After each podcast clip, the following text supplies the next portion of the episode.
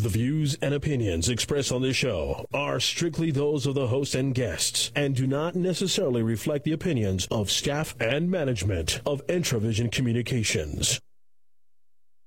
Welcome, welcome. This is Paso for America. People seem to be more in touch with the city. They're more respectful for what's going on. With your host, Hector H. Lopez. Rising fast, going with the flow. He's doing good. He's got his looks. I don't know what else to say about him. On Talk Radio, 1150. It is Tuesday, and you know what Tuesday means. It is the Mindset 5 with good friend of the show, Nick Bias, all the way from Fort Collins, Colorado. Joining us uh, from Colorado is Nick after his uh, trip here to El Paso not too long ago. Nick, how's uh, Colorado looking these days? Uh, it's uh, going good as always, Hector. It's great to be back on the show at my regularly scheduled spot. Um, I do miss being down there. I'm not going to lie. I had a great, amazing time when I was down there. Yeah, we did have a blast while you were down here, and uh, we'll we'll try and get you back here soon enough. I mean, there's a lot of good projects we're trying to work on together, and some of those projects involve your topic of Mindset Five today, and it's the topic of community development. And I'm going to be talking a little bit about uh, the big new, the big day of today, which is the uh, primaries. I'm going to be talking about the big news of the day, which is uh, NASA is getting ready to release some pretty uh, shocking information uh, that come Thursday. And I'm also going to be talking about the big mistakes of the day. Did you hear about the $578 million school out in LA?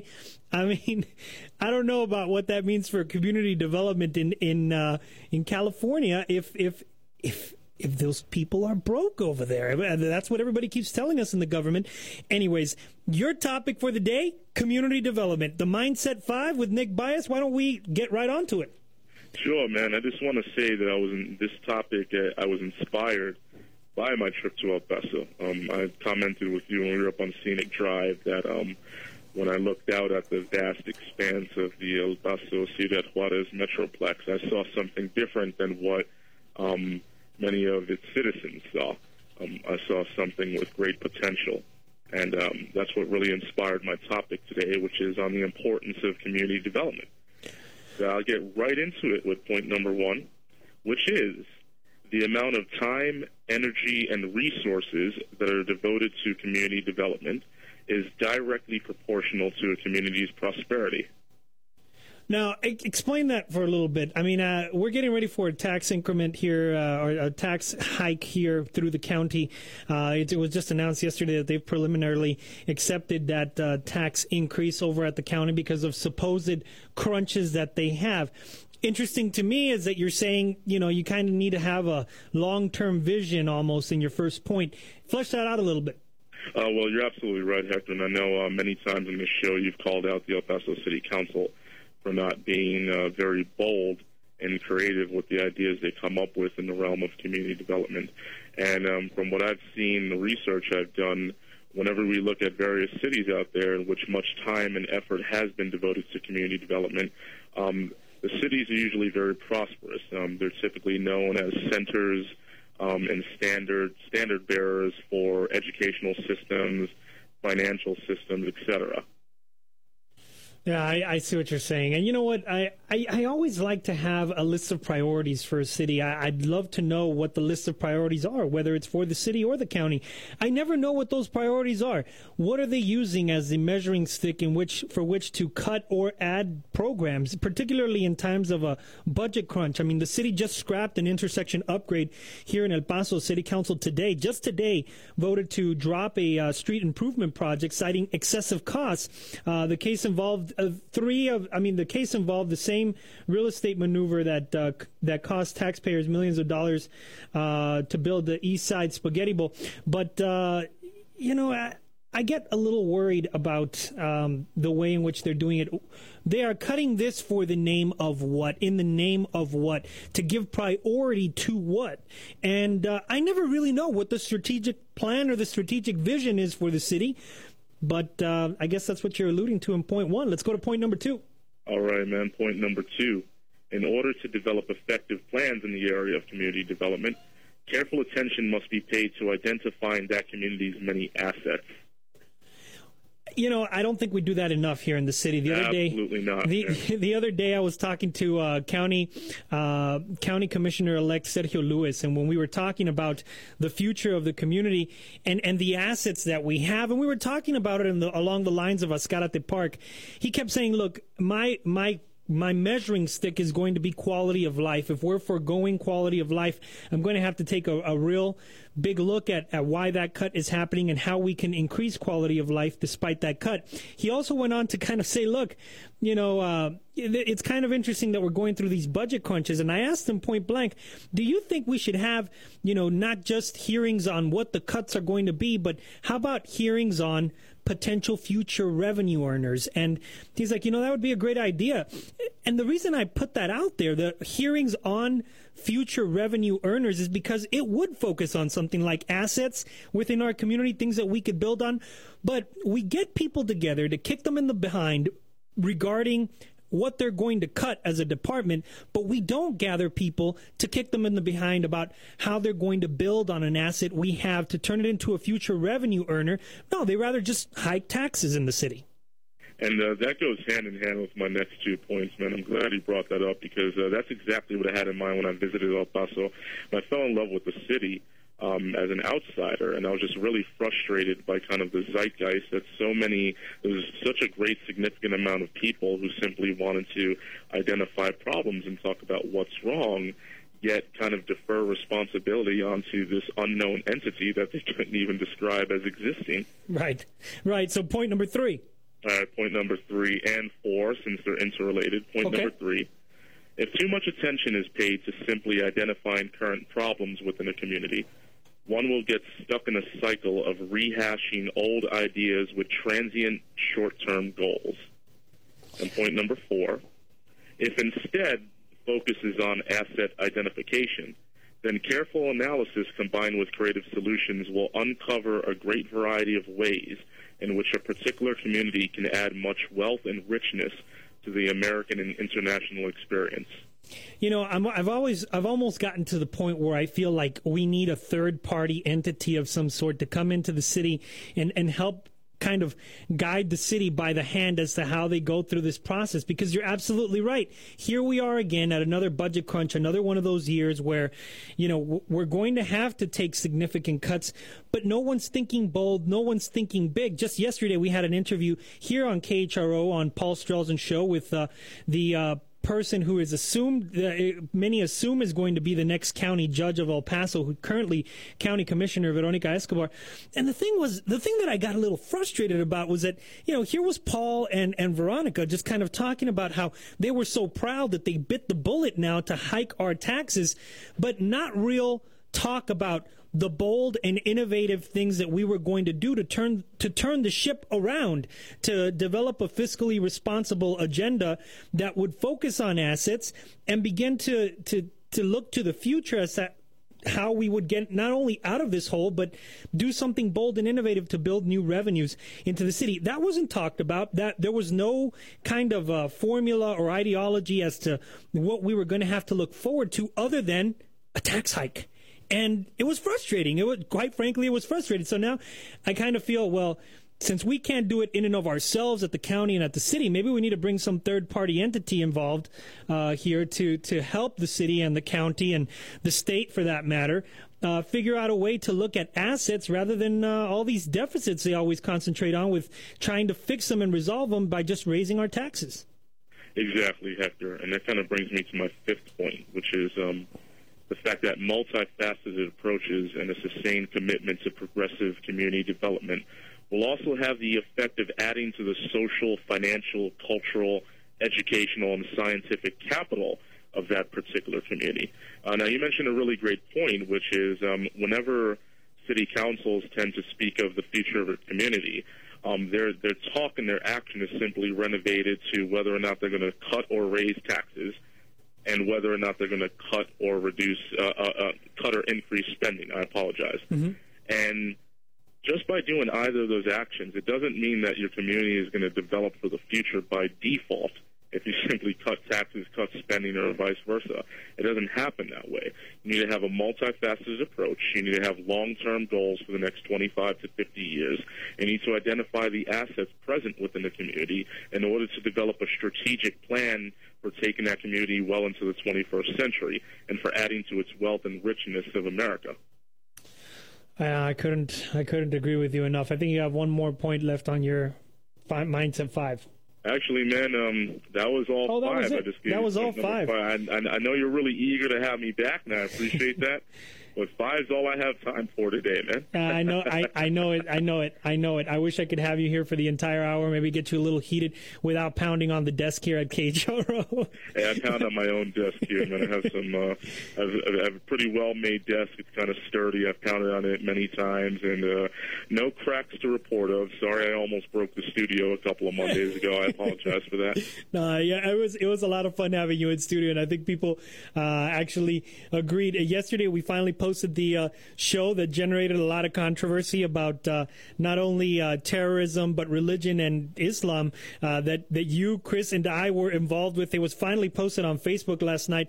You know, we've been having a lot of problems with our uh, partner there in, in terms of distributing our shows, but we're we're getting them back up. We're considering other partners in terms of show distribution on the internet, but you know, we finally posted it last night, and you know, I, I know that people wanted to hear it because we received several requests, and I think uh, people should definitely go online and check out today's Mindset 5 here with you. If you just missed it, you only missed got a couple points. You can always check us out online. And uh, Nick, we'll look forward to you next week.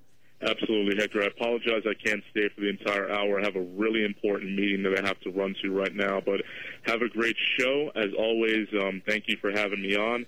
And I appreciate all the listeners out there. And feel free to call the show. Hector always loves comments and commentary. Oh, that's right. And you framed the show for the day. Uh, folks, you can always give us a call, 915-880-4376. Nick, we'll see you next week. Thank you for the call.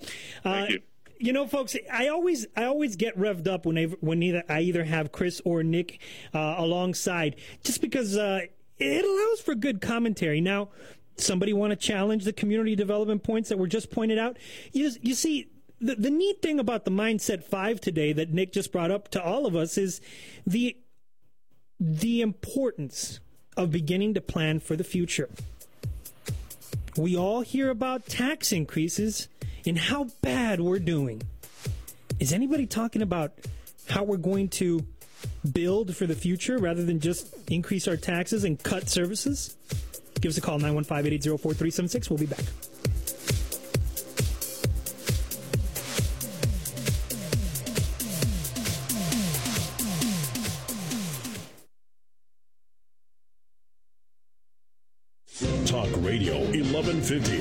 Financial news source with CNBC Financial.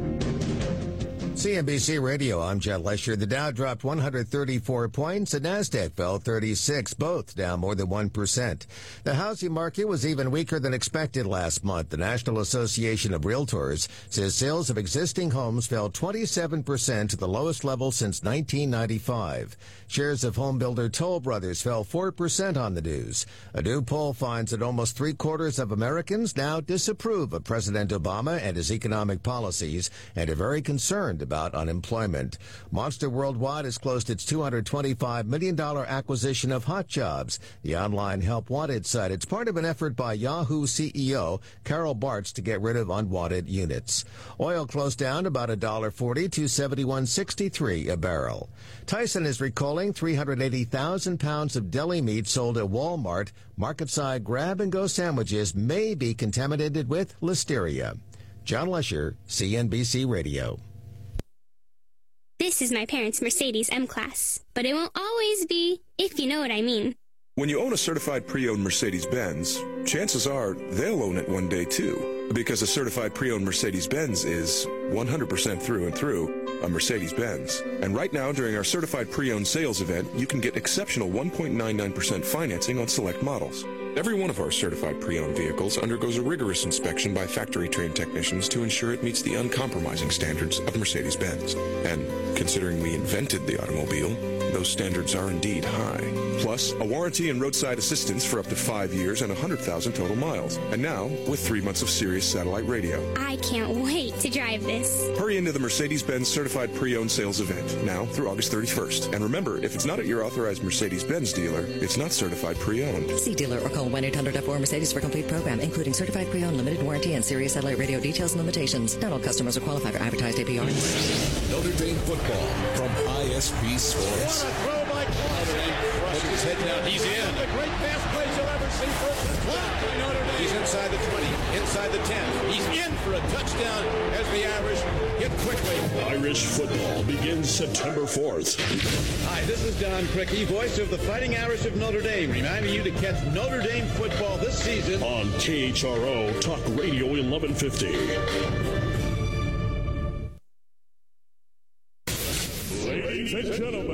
For America. This is huge. With your host, Hector H. Lopez. Talk Radio 1150.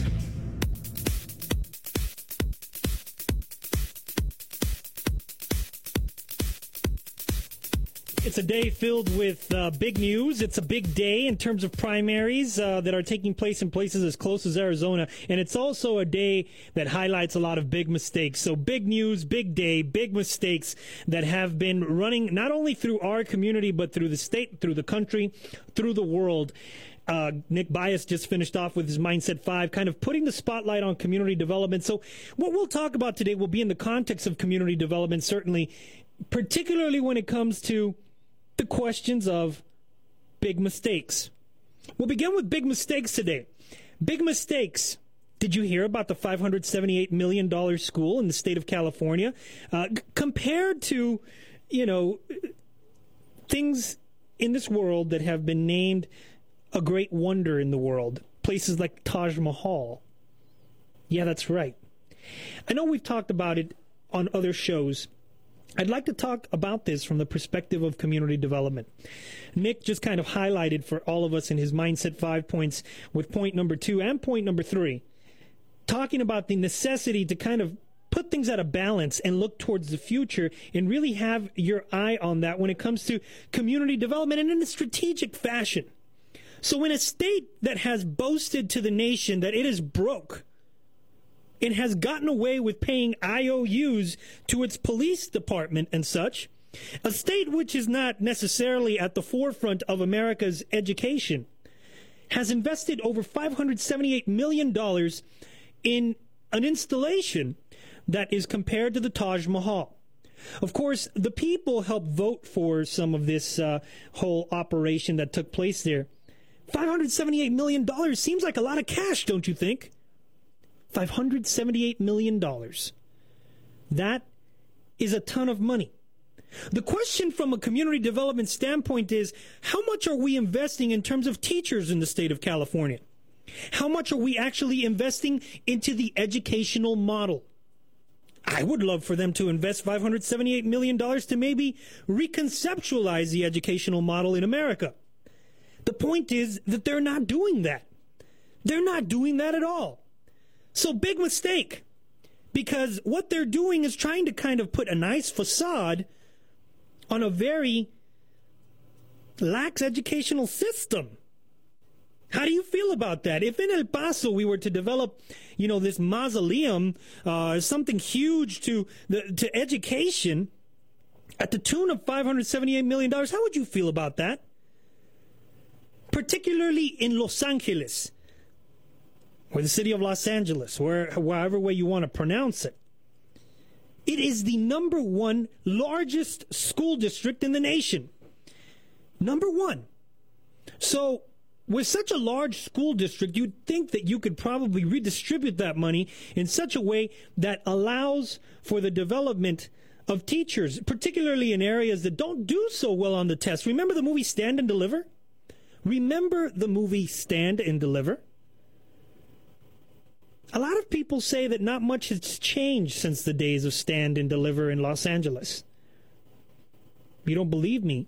Just read some of the commentary on the internet, on blogs regarding the $578 million facility. It's great that you have a great facility, but what good is a facility if the teachers are garbage? What good is the facility if the state continues to say, "Well, we're broke. We're really we really can't afford much of anything else." Big big mistake. Now let's talk about mistakes within our own community as well. Do you think it's a mistake or do you think it's a triumph? The city of El Paso has just voted to spend $18.5 million on this new garbage way of disposing. The city was faced with a decision either be paid, I repeat, be paid $2.5 million a year by a private company to take care of all of the, you know, um, commercial waste in El Paso, or, or have the city invest $18.5 million in reopening McCombs and also taking more stuff out to Clint.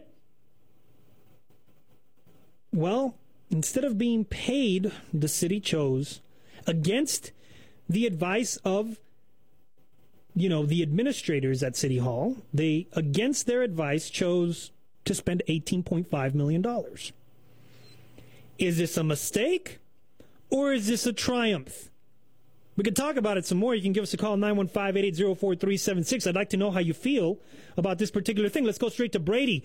Brady, welcome to the show. What's on your mind? Uh, yes, sir. On that high school in Los Angeles, you, uh, you're aware that the young, obviously stupid, apologize, the earthquake, Northridge. mm-hmm. And it was built, uh, and the plans that had to be designed, one, you know, to withstand a, a certain type of earthquake, which was over six. The second thing is it's a dual purpose. It's there if they have an earthquake. It should be standing, and it will serve for first responders to be able to bring people into the high school to take care of them, you know, if and when that, that terrible tragedy happens. And I know it's nice to spend, you know, and say, well, we just blew all this money on a high school, but there's other facts and other things that that go along with that, and you know, it's just think but, that that needs to get out. Okay, but Brady, I mean, okay, understood. Uh, you're bringing up the fact that uh, this school is built to withstand earthquakes and is going to serve our first responders. Do you think, however, that uh, the tune of $578 million is what it takes to build a school that is, you know, sustainable or withstandable to earthquakes? Yes, sir. The one that they, the, the one they planned my son's an architect and my other's an engineer, and they helped develop the plans on that thing. And that thing is built to stand quite a bit. And that's that's a whole a whole lot of the other things that were went into it. And it was started. The development was right along the time they had the Northridge quake. Well, listen, I got to run to a break here, but I'll definitely okay, give you my you. comments right after Bye-bye. the break. Thank you for the call, Brady. He brings up a point. You'll get my response after the break.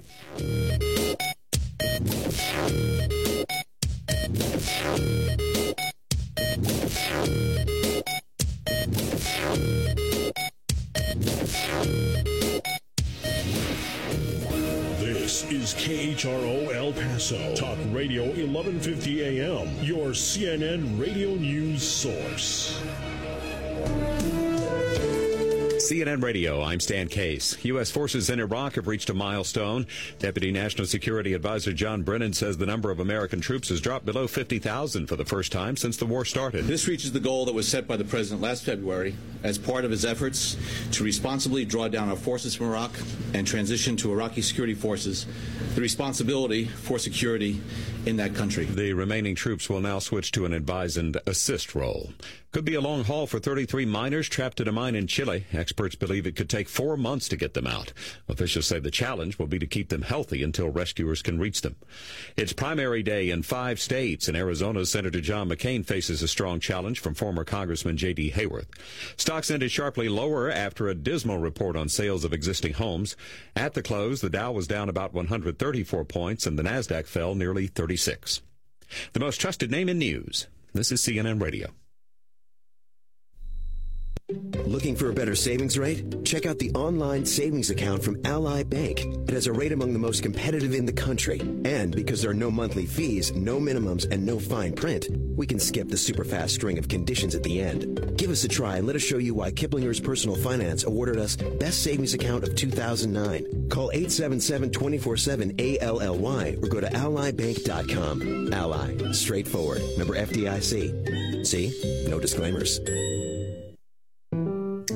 into the Home Depot today for stylish carpet with a lifetime stain and soil warranty. Get exclusive Martha Stewart Living or Platinum Plus carpet and have it installed throughout your house for just $37. You'll have gorgeous floors that are able to stay that way. We're lowering the cost of going barefoot thanks to carpet with lifetime stain resistance. More saving, more doing. That's the power of the Home Depot.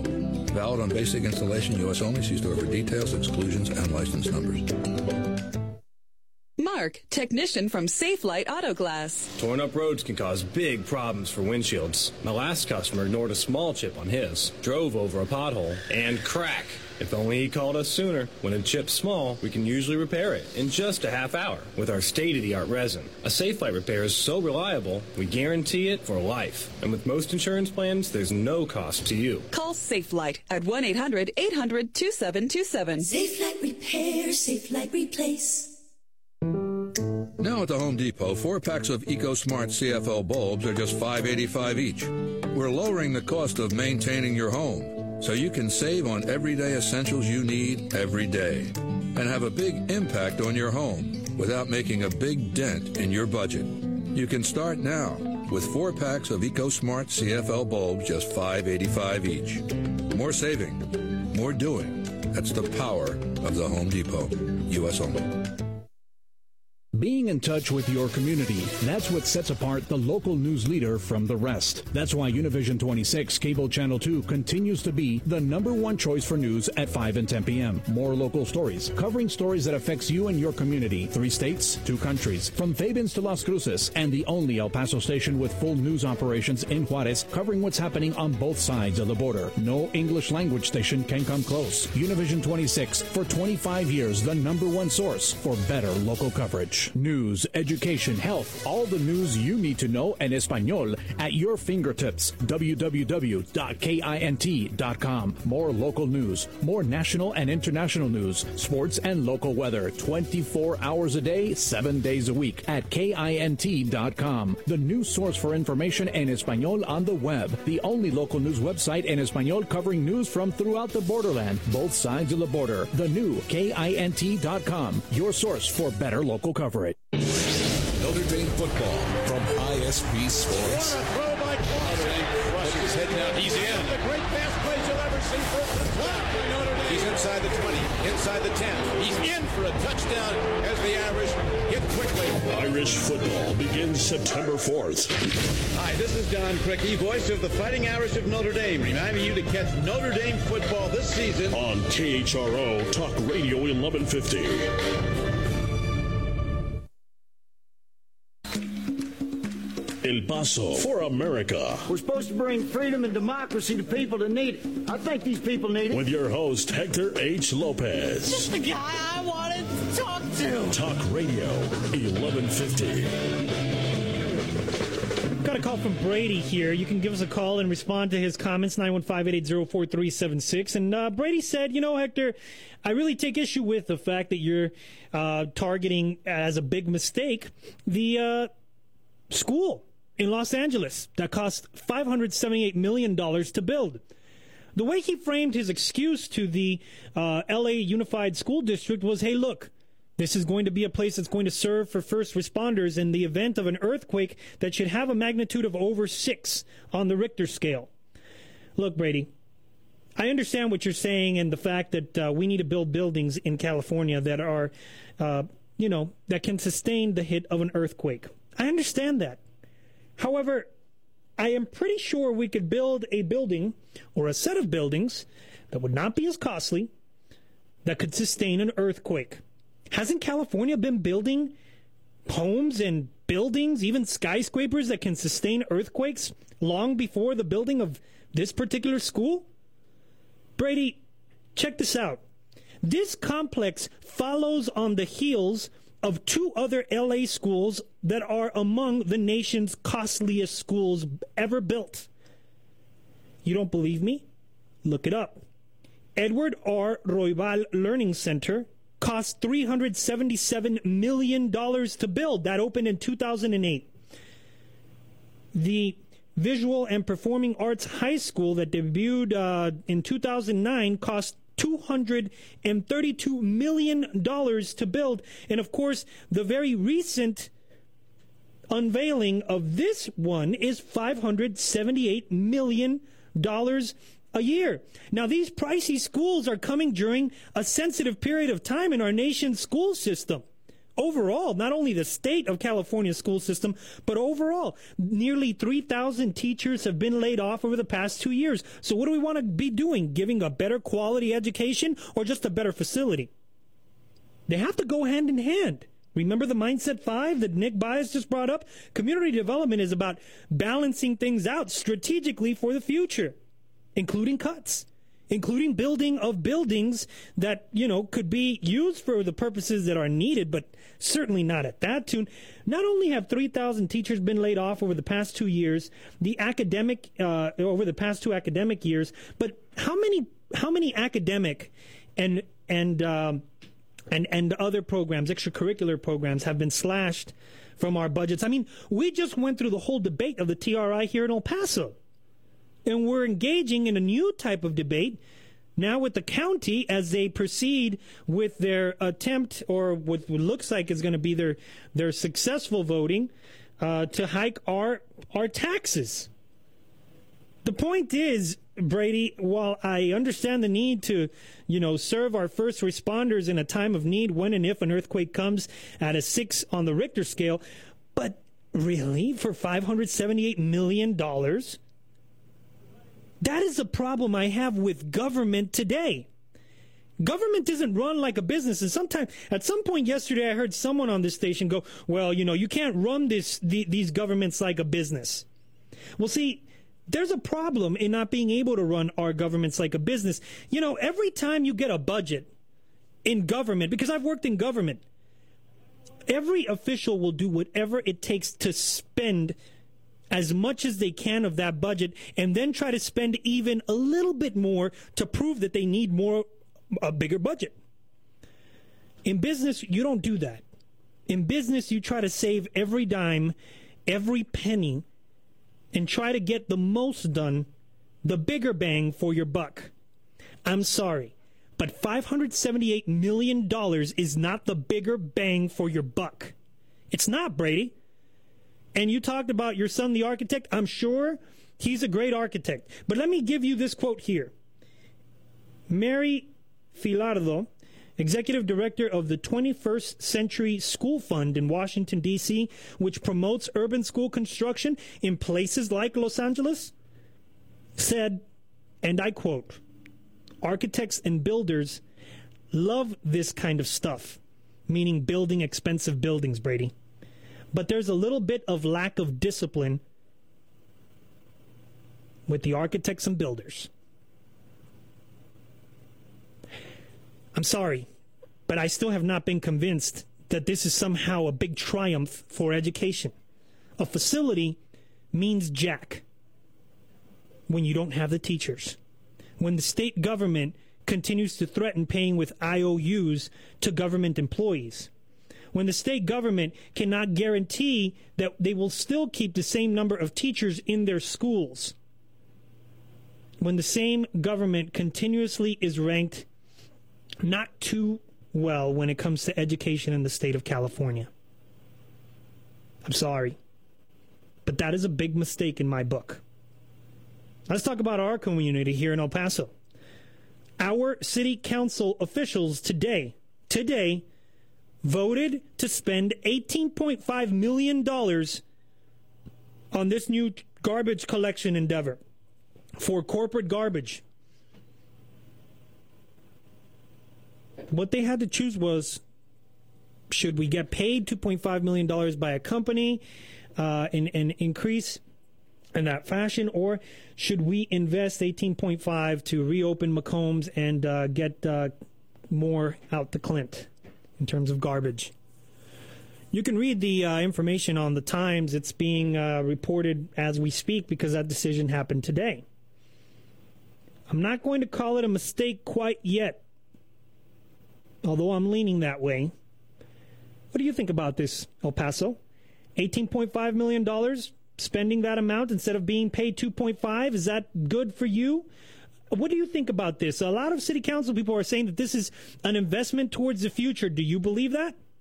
Give us a call, 915-880-4376, as we continue to discuss big mistakes throughout our show today. Now, the other thing I wanted to talk to you about is the fact that today is a big day and still in the context of community development, in the context of looking towards the future to our political leadership for great ideas. Today's primary day in some pivotal states, and we also have a good friend to this show, Ruben Gallego, running for state rep out in Arizona. I have uh, some uh, some some contacts out there to him, and we're going to try and get him on at some point, either tomorrow or later this week, uh, to either talk to us about his victory, which it looks possible, or or of course his defeat if he is not to succeed tonight. But there is a lot of big races going out there. The big race that's concerning me is John McCain. John McCain seems like he's going to win. He's getting a, a he was getting a run for his money from JD, uh, but uh, you know JD has kind of fallen behind, and in a time when people were were, were already saying, "Look, we need new leadership, we need new vision." We need people that are going to look at the development of our community into the future in a different way. We need people that are going to look at immigration in a different way because you know immigration is a hot topic in Arizona. it seems that trends are pointing to John McCain being reelected. I, I don't understand the Arizona electorate when it comes to this. I mean, either pull the trigger or stop talking. Because, you know, everybody talks a good talk about how they do not like John McCain. I mean, his his polls were miserable. Oh, but now it seems like he's going to win. Now it seems like he's going to win. I'll be watching primary night tonight, will you? It's a big, big day. In terms of our future, if we reelect incumbents, then what are we saying about strategic community development in such a way that brings in a, a new way of thinking, like uh, Nick Bias was talking about today in his Mindset 5? I don't know. Folks, you can give us a call, 915 880 4376. Those are our numbers. We have open lines. Let's go straight to Bill. Bill, welcome to the show. Good morning. Good afternoon, Hector. Good afternoon, Bill. What's up? Hey, I just heard you talk uh, commenting on flow control. I wanted to give you my take on it. It's an issue I've been working on. Please, been working please. on for quite a, quite a while. Yeah, yeah. The, you know, uh, I don't. I, as you know, I hardly ever dis, uh, agree with city council, but on this this one, I think they did the right thing. Ellen Smythe of Environmental Services has been studying this issue. Hector, there's a, there's some things you may not know. Please okay. tell me, and that's why I said okay. I'm on the fence on this one. I'm leaning towards it being a big mistake, but tell me how this is a big triumph. I, I think they made a, the right decision. I didn't go to city council. Uh, you know, they did re- reject the waste waste connections offer. When was it? Two weeks, two three weeks, two three weeks ago, at the 2.5 million. But as you know, all the commercial trash goes and has been since J.O. Stewart opened up the New Mex landfill, which is now uh, Camino Real uh, since uh, Emma Acosta was solid waste director. All the commercial waste in a sweetheart deal was sent there. The city has always used to take care of their own trash. Okay, 70, per, 70 to 80 percent of Waste Connections volume at that dump comes from the city of El Paso, the rest of the, rest of Maquila waste.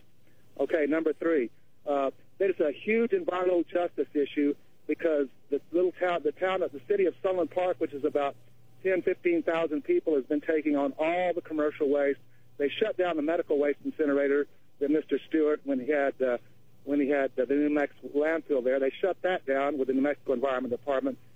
Uh, I, working with uh, uh, others in the Sunland Park Grassroots Environmental Group, Hector, uh, because we we worked so hard.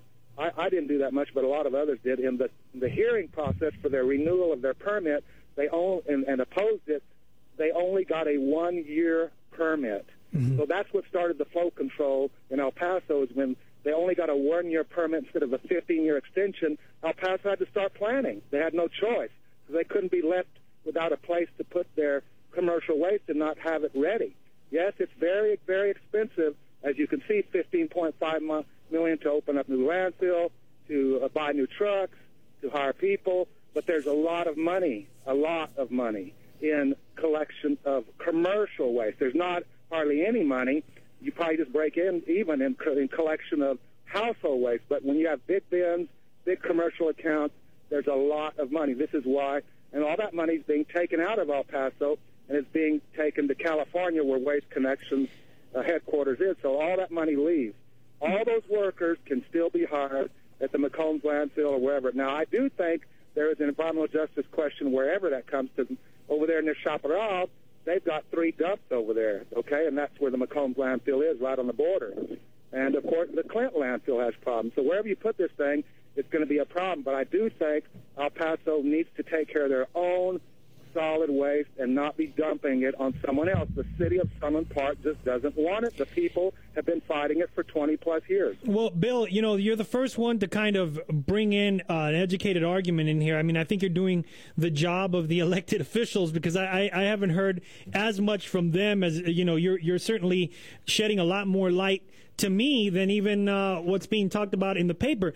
Tell me this: do you think if you're if you're saying I mean and I you're you're saying that you're making the statement that you feel that there's a lot more money to be gained by the city in commercial waste yes. collection so would you argue then that we're going to make our money back in in the short in the short term uh, of 18.5 well, not million? In term, not in the very short term, but definitely El Paso will make money. Now the city's not in the profit making business, but it's definitely not a money make losing op, uh, operation. They're, they're, they're, they're going to be making they're going to start making, actually turning a profit. Like I said, there's a lot of money in commercial waste. Mm-hmm. Yes, it, and, and yes, it's very expensive to develop a new landfill. You know, that, there's a the multi-million dollar uh, permitted landfills with liners and and monitoring wells, and you're going to have to buy trucks. That's a real expensive thing. Yeah, to however, the tune of eighteen point five million. Fees, the tipping fees are very large too. And just like if El Paso took over the electric company, Hector, it would be very expensive to buy out the electric company cost hundreds and hundreds of millions. But still, they'd start making money, you know, and that's what the city. I think the city should also consider that at some point. They have the chance to. So, I, I, yeah, I think, though, in answer to your question, they're going to be definitely making money. I don't know what year it is, but it's not going to take that many years for them to start actually making money from their investment. What about the argument, Bill, that uh, you know the, the, these kinds of services belong in the private sector? Uh, that these kinds of services are better if they're privatized because it it yields for competition. Uh, it allows for you know the the, the competition to uh, lead to a, a, a lower price for the the you know the, the ultimate buyer of these services, and the fact that uh, privatizing also creates jobs in a community. What about that argument? Well, they're going to be creating the same jobs. The same fact, the same people that are driving trucks for El Paso Disposal will probably be applying over there with Ellen Smythe and, and, and uh, Environmental Services. And uh, I, I don't really buy into the argument that they can do it cheaper. I think the city of El Paso will be doing it. They, they have opportunity to do it even cheaper because, again, the city's not supposed to be turning a profit. They just want to break even. So, you know, if it's not a profit-making business, which uh, you know I think they have the opportunity to make profit. I think that at least, at the very minimum, Hector, have a, a, they can match uh, El Paso disposal or Waste Connections price, or probably even have a cheaper price for for commercial waste. And one more thing, uh, at presently there's no recycling of commercial waste at way at at the Camino Real landfill. Uh, to save landfill space and make money, they'll start recycling, start a recycling program, and then potential. I think in the future they'll start doing waste to energy projects such as methane, which Waste Connection has a small project for methane to energy, and of course the other projects to create energy from the waste that we produce. So I think taking a lot of this uh, waste out of the waste stream by by um, recycling is a good thing. You don't make a lot of money off the sales of the uh, of the material, but you, where you do make your money is the saving of landfill space you, you save a lot of money by taking that out of the waste stream and, and creating less uh, landfill space. Last argument, Bill, and I think you've you've done a great job in, in kind of highlighting what what uh, the side in favor of uh, city council decision today uh, has to say about the matter. That's why I'm asking the questions that I am.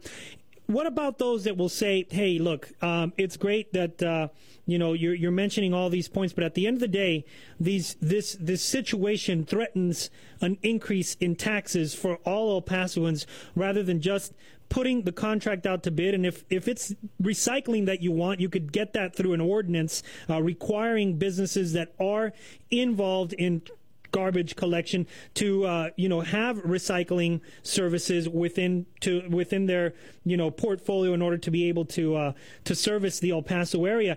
I mean, you can get that through an ordinance, and if you did maintain it within the private sector, then it wouldn't threaten an increase in taxes on the on the sheer you know costs of taking this endeavor on through through government. How, how do you respond to that? I don't think there will be an increase in taxes. What they'll do to uh, for for this what is it twenty million dollars? What what would they say? Eighteen point seven. Yeah. Eighteen point seven. They'll issue bonds, and the bonds will be paid out by the collection of, of solid waste and the, the tipping fees from when it when it comes in. And uh, and on the recycling issue, I don't think I'm not sure if they could force a company in New Mexico that's dumping in New Mexico to start a recycling program in New Mexico. I don't think they could if they if they left it over there. Well, we appreciate your thoughts and comments, Bill. I'm still on the fence on this one. I'm not sure if to call it a mistake or a triumph, but I appreciate your commentary. Well, I, I'm happy, and we've been studying this and working on it for years, and I'll, I'll be happy to. In fact, uh, I, I, I actually offered Paul to to bring in the, the head of Waste Connections and have an educated debate right on the live radio. I That'd be great. Be, that would be great. I think it's a I think it's an issue to study a bit further, and I think it's an issue that deserves more attention than what the El Paso Times is currently giving it. I mean, over the course of the last month, uh, we've only had two articles on the matter, and uh, you know, we I think we need more than two articles on this matter because it's a it's a pretty hefty price. Yeah, like I said, I don't know. I I don't. I, lately, I haven't been agreeing very much with city council. I think they've made a lot of big, big, big mistakes. Big mistakes. But, but on this one, this one, yeah. Uh, I, I, for whatever reason, for whatever reason they did it, it might not have been a good reason, but I think they're they're they're, they're smart to do it. And I think, and I'll, I'll agree with Ellen Smythe that the city needs to take care of its own. Thank you, thank you, Bill, for the call. We always appreciate it, folks. He dialed nine one five eight eight zero four three seven six. I, I, I will take all sorts of points of views. Uh, you, you understand that. You've gotten to know me about that.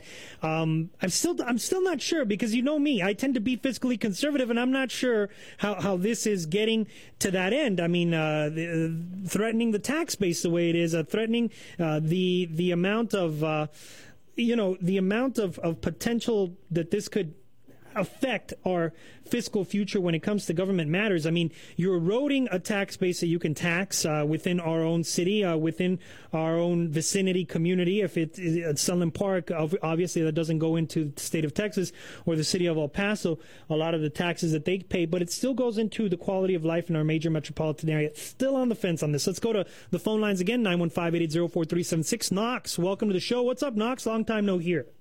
Hey, Hector, I, am telling you what. First of all, I'd like to see the city's business plan because I'm telling you what I think happened. I don't think they have a business they plan. A company making, they saw a company making money. Uh huh. And they thought this would be an easy way to take over and make money. But they're making money, Hector, because they're experts in this field. Yeah. You know, we just went through all these services where we talked about what is the responsibility of the city. Yeah, running commercial garbage is not the responsibility of the city. I just, you know, I I know where I've lived in the past, Knox, and, and where I've lived in the past, you know, even even uh, even personal collection from homes uh, is not a a government was not a government run endeavor. I mean, I, have lived in the Northeast. I've I've lived. Uh, in various other places, from Philadelphia to D.C. to, I mean, different places. I, I just you know, I, I get worried that, that we're making the wrong mistake, uh, the, the wrong decision, rather because again, it's it's eroding a tax base. I mean, if you're trying to build a tax base of of paying corporations to build a quality of life and and, and develop your community in that fashion, taking away this big piece from the private sector erodes that tax base and it, it threatens the financial stability into the future. If you're right if the expertise isn't there to run this properly and, and, and all of a sudden this whole situation becomes a nightmare who are they going to come to at the end of the day in order to make things they're going to come back to us. And and, and I get one thing, I'm sorry one of the things we have said when you don't have to earn the money it's easy to spend it there's, I mean, for example, right now, there's a lot of things we would love to do, and I, I love Bill's compassion, but trust me, the city's not doing this to be environmentally friendly. They think there's a way for them to make money. Mm. But let me also say this, uh, and you hit it exactly right. If this doesn't work out, they're going to come back to us. They're going to raise raise fees on us. They're going to raise taxes on us, and th- that's what they're going to do. But again, if right now we're arguing over a million dollars for the police contract Where's this $18 million going to come from right now? I mean, there's a lot of things we would like to do as a city, but sometimes when you, it's just like you and me at our houses, Hector. Mm-hmm. When you, sometimes there's a lot of things you'd like to do, but when you don't have the money, you don't have the money. Yeah. You know, um, It, it, let me just mention. I know. I know the city manager Joyce Wilson has been under fire. Knox. I want to mention this with you on the air.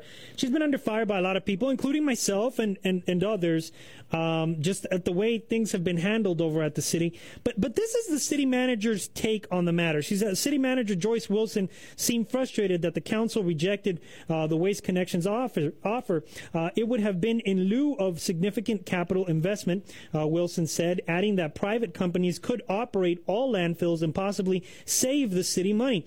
I don't know that government should be uh, the one expanding business in this area. This was what uh, you know our own city manager said not too long ago on the 11th of this month.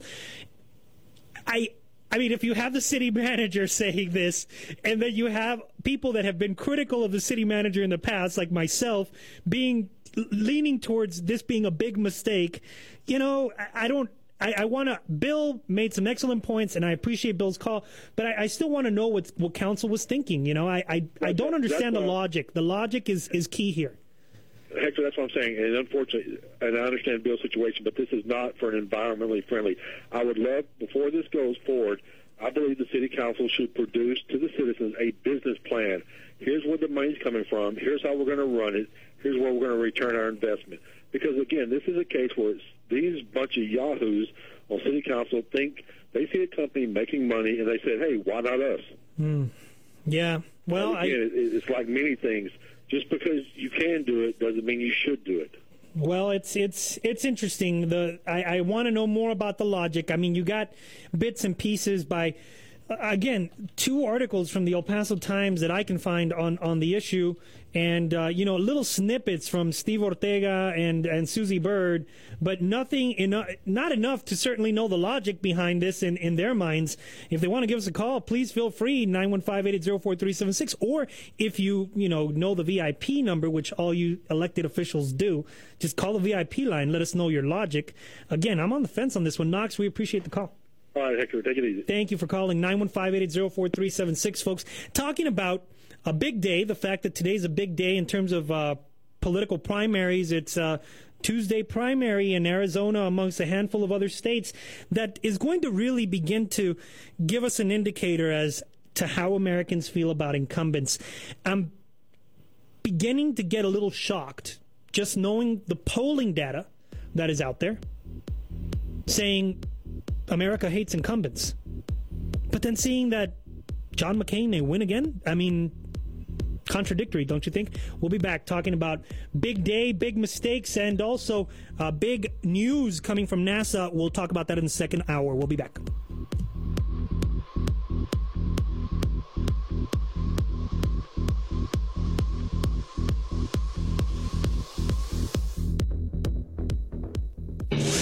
Notre Dame football from Sports. What a throw by Notre Dame crushes his head down. He's in. The great pass plays you'll ever see. First and by Notre Dame. He's inside the 20, inside the 10. He's in for a touchdown as the Irish hit quickly. Irish football begins September 4th. Hi, this is Don Criqui, voice of the Fighting Irish of Notre Dame, reminding you to catch Notre Dame football this season on KHRO Talk Radio 1150. This is KHRO El Paso, Talk Radio 1150 AM, your CNN radio news source. CNN Radio, I'm Shelby Lynn. Another recall to tell you about. It's our top story this hour. A deli meat processed at a plant in Buffalo could be contaminated with the Listeria bacteria. Listeria is an exceptionally nasty bacterium that grows at refrigerator temperatures. That's Marion Nestle, a professor at NYU and a food safety expert. The meat under recall has been sold in Walmart stores nationwide. The FDA is still investigating a massive egg recall over salmonella contamination as well. Voters in five states are going to the polls today to cast primary ballots. Arizona, where Senator John McCain is facing his toughest reelection battle in decades. Florida, Alaska, Vermont, and Oklahoma. CNN contributor John Avlon has a prediction on the winners and losers. But it's independent voters are going to be the deciders in the fall, no question. Existing home sales fell by 27% last month, according to the National Association of Realtors.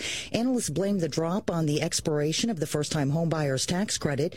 But Kathy Fettke, CEO of RealWealthNetwork.com, says it's also very difficult to qualify for a mortgage right now. The lending standards have really taken a huge pendulum swing. And, you know, it used to be too easy. Now it's just too difficult to get a loan. Stocks take a dip today with the Dow sinking 134 points after the worse than expected home sales report.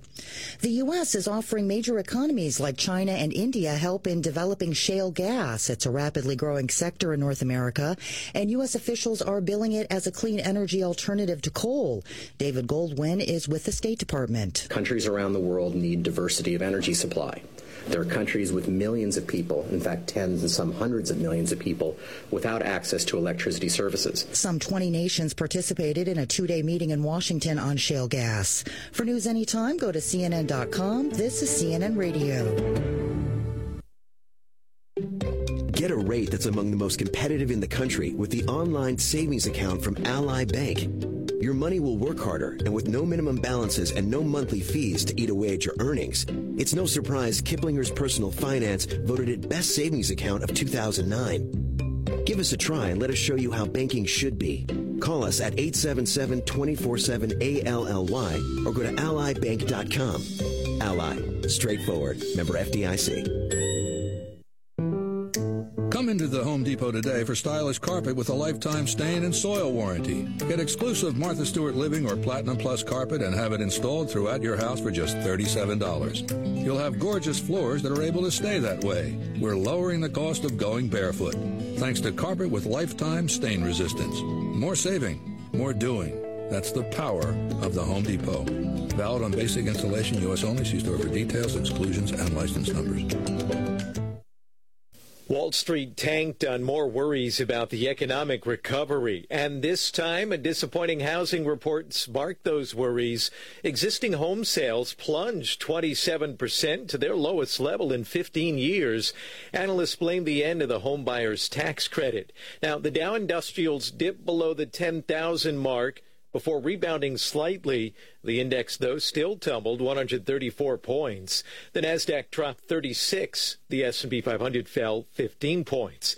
Both the Dow and S&P suffered their fourth straight losing sessions as well. Barnes & Noble, a loser too, shedding 2%. The country's largest bookstore chain posted a $62 million loss in the past quarter due to money needed for its legal expenses. Uh, but Barnes & Noble's revenue was up sharply thanks to growth in its online bookstore and its Nook ebook reader. I'm Steve Orr from the newsroom at MarketWatch.com. This is my parents' Mercedes M Class, but it won't always be, if you know what I mean. When you own a certified pre-owned Mercedes-Benz, chances are they'll own it one day too. Because a certified pre-owned Mercedes-Benz is 100% through and through a Mercedes-Benz. And right now, during our certified pre-owned sales event, you can get exceptional 1.99% financing on select models. Every one of our certified pre-owned vehicles undergoes a rigorous inspection by factory-trained technicians to ensure it meets the uncompromising standards of Mercedes-Benz. And considering we invented the automobile, those standards are indeed high. Plus, a warranty and roadside assistance for up to five years and 100,000 total miles. And now, with three months of Sirius satellite radio. I can't wait to drive this. Hurry into the Mercedes-Benz Certified Pre-Owned Sales event, now through August 31st. And remember, if it's not at your authorized Mercedes-Benz dealer, it's not certified pre-owned. See dealer or call 1 800 4 Mercedes for complete program, including certified pre-owned limited warranty and Sirius satellite radio details and limitations. Not all customers are qualified for advertised APR and are subject to prior credit approval. Looking for a better savings rate? Check out the online savings account from Ally Bank. It has a rate among the most competitive in the country. And because there are no monthly fees, no minimums, and no fine print, we can skip the super fast string of conditions at the end. Give us a try and let us show you why Kiplinger's Personal Finance awarded us Best Savings Account of 2009. Call 877-24-7-ALLY or go to allybank.com. Ally. Straightforward. Member FDIC. See? No disclaimers. Come into the Home Depot today for stylish carpet with a lifetime stain and soil warranty. Get exclusive Martha Stewart Living or Platinum Plus carpet and have it installed throughout your house for just $37. You'll have gorgeous floors that are able to stay that way. We're lowering the cost of going barefoot thanks to carpet with lifetime stain resistance. More saving, more doing. That's the power of the Home Depot. Valid on basic installation, U.S. only. See store for details, exclusions, and license numbers.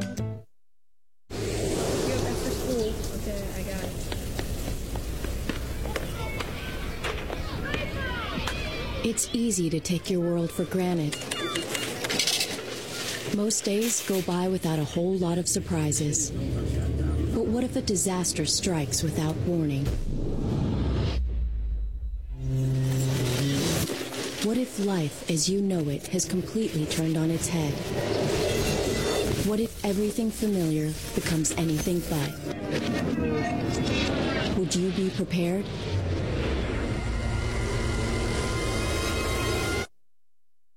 Before a disaster turns your family's world upside down, it's up to you to be ready. Get a kit, make a plan, be informed. Today, learn how at www.ready.gov. Ready.gov. This message brought to you by the Federal Emergency Management Agency and the Ad Council. Hello, car of teenagers. If you don't mind, I'm only going to broadcast this out of the speaker on the passenger side so we can talk without the driver listening in. Okay, now that we're alone, we can talk about your friend's driving. It's okay, he can't hear us. Now, I'd never say this to his face, but he might be the worst driver in the history of the world. You should say something, something witty. Uh, make a joke about the airbag or something. Hearses are funny, too. You could make a joke about hearses. I better say something to the driver real quick so he doesn't get suspicious that we're talking about him. Ah, uh, still talking to the passenger. Not about you at all. Just going to be one more minute. He is totally going to get you killed. Find other interesting ways to speak up against reckless driving by visiting our website at speakuporelse.com.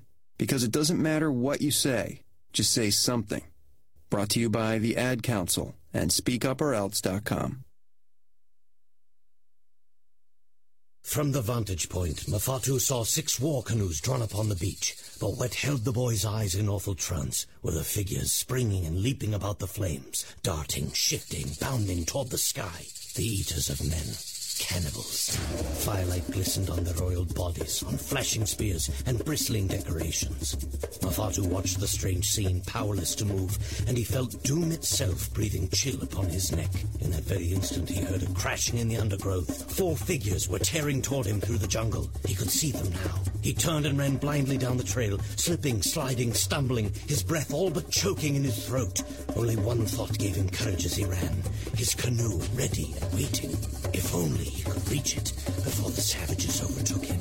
Explore new worlds. Find out what happens next by reading the book Call It Courage by Armstrong Sperry. For other great book ideas, visit literacy.gov. A message from the Library of Congress and the Ad Council. Janine Marks, a 12 year old, was fairly normal. She spent a lot of time online. One day, she met a new friend. The new friend had the same problems at home. They liked the same bands. They worried about the same subjects in school. They promised to keep each other's secrets. They wished they went to the same junior high. The new friend had good news. He said he was going to be in Janine's area one Saturday.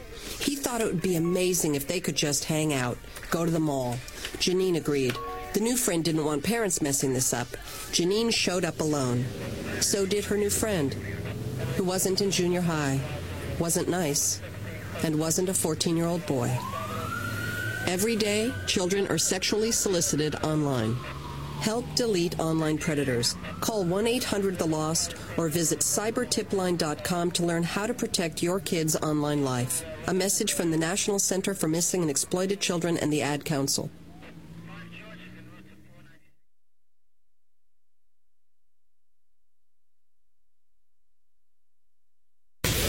Ladies and gentlemen, El Paso for America. This is huge. With your host, Hector H. Lopez. Talk Radio 1150.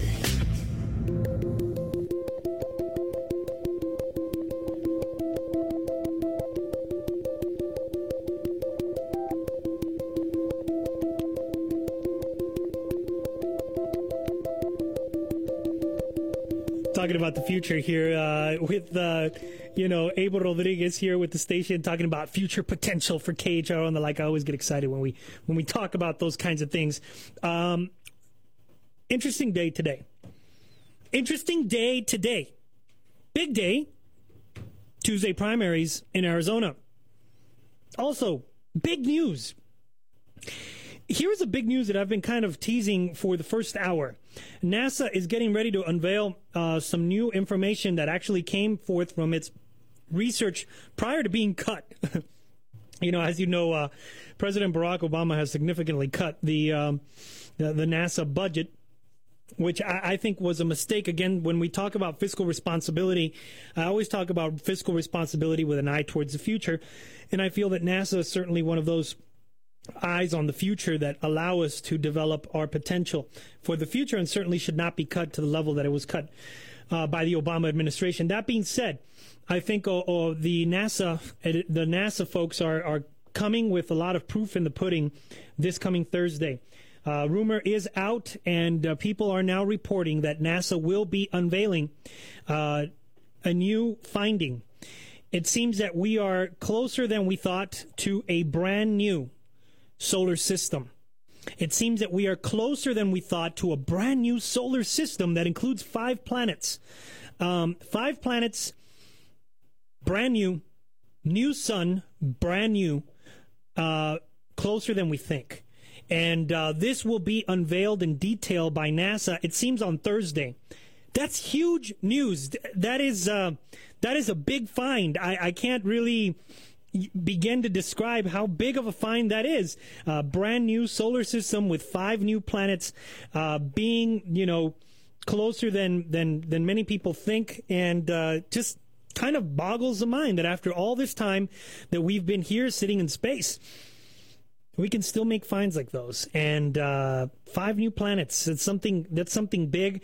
I wonder what the names are going to be. I wonder what kind of uh, new scientific data that will yield. I wonder what the makeup of those planets are. Uh, you know, I don't know much about um, astronomy or, or you know physics or any of that you know kind of realm other than what I hear on the Discovery Channel.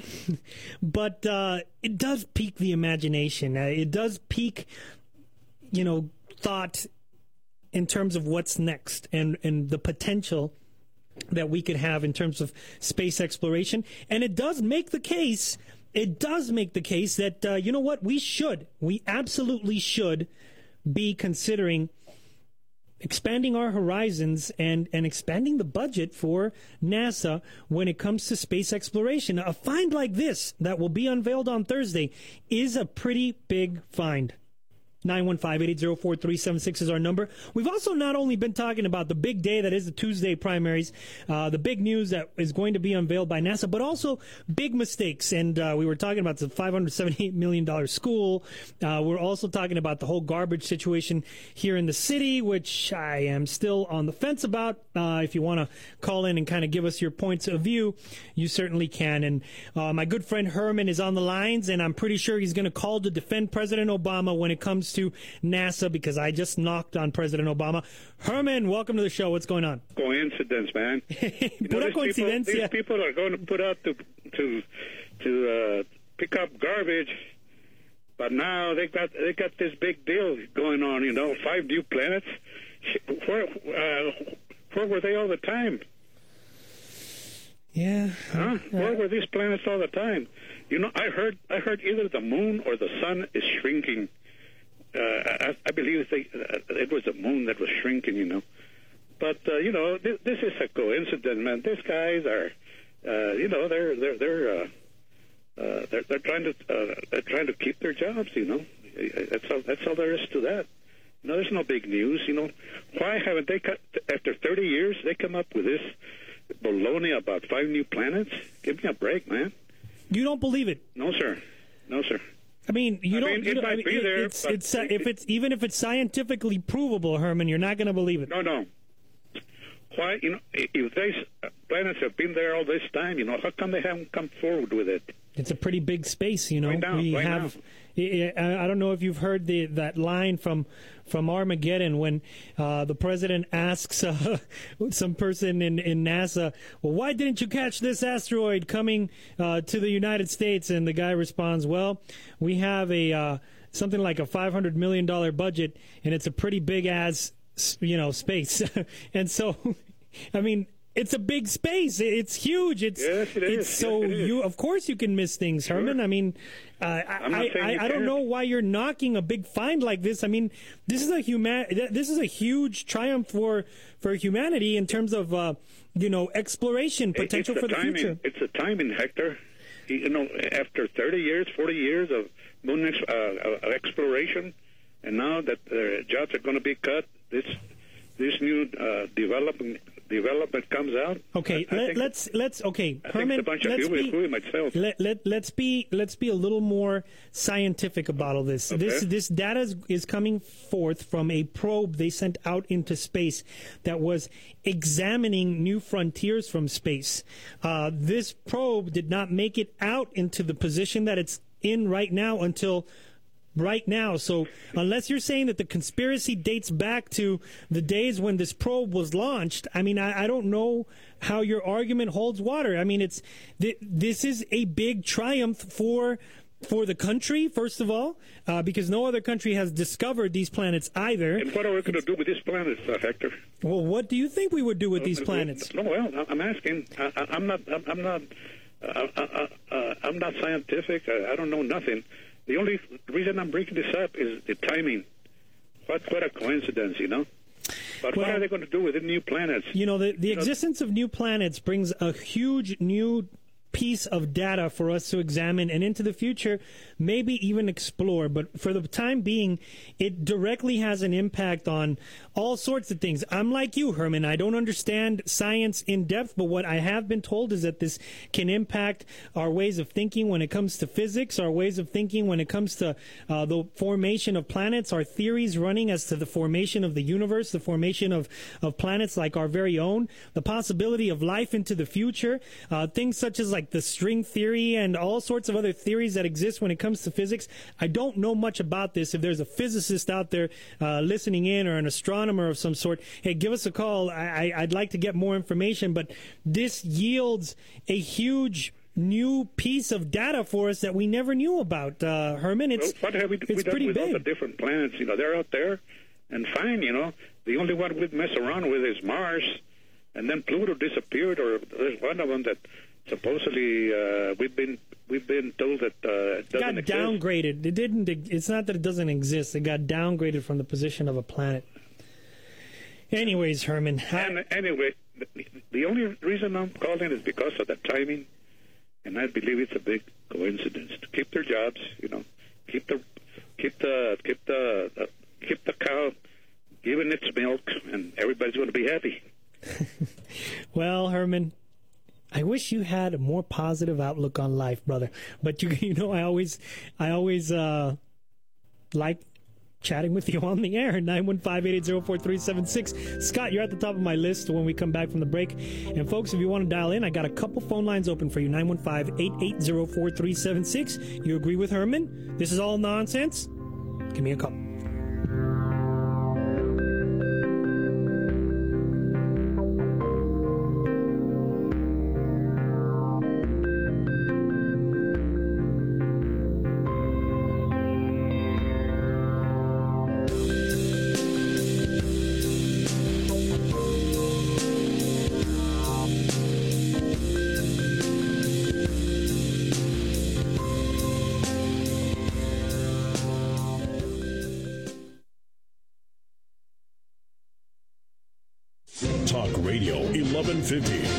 Financial news source with CNBC Financial. CNBC Radio, I'm Jed Lesher. The Dow lost 134 points and NASDAQ finished 36 points lower. Sales of previously occupied homes fell 27% last month to the lowest level in 15 years as the economy weakened. Home Depot and Lowe's fell about 2% on the news and building material supply maker Masco is down 3.5%. Virgin Mobile is rolling out unlimited prepaid mobile broadband packages for $40 a month. The Sprint Nextel unit is getting into one of the fastest growing segments of the business as people try to cut their monthly expenses.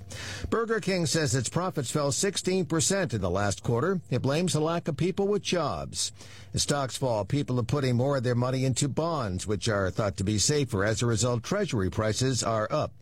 And Toshiba is working on a 3D TV that you can watch without using special glasses. No word yet on when the TV will be for sale. John Lesher, CNBC Radio. This is my parents' Mercedes M Class, but it won't always be, if you know what I mean.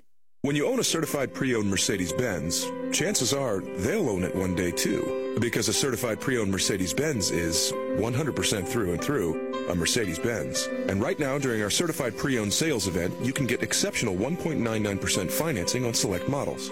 Every one of our certified pre-owned vehicles undergoes a rigorous inspection by factory-trained technicians to ensure it meets the uncompromising standards of Mercedes-Benz. And considering we invented the automobile, those standards are indeed high. Plus, a warranty and roadside assistance for up to five years and 100,000 total miles. And now, with three months of Sirius satellite radio. I can't wait to drive this. Hurry into the Mercedes-Benz Certified Pre-Owned Sales event, now through August 31st. And remember, if it's not at your authorized Mercedes-Benz dealer, it's not certified pre-owned. See dealer or call 1-800-F4 Mercedes for complete program, including certified pre-owned limited warranty and Sirius satellite radio details and limitations. Not all customers are qualified for advertised APR and are subject to prior credit approval.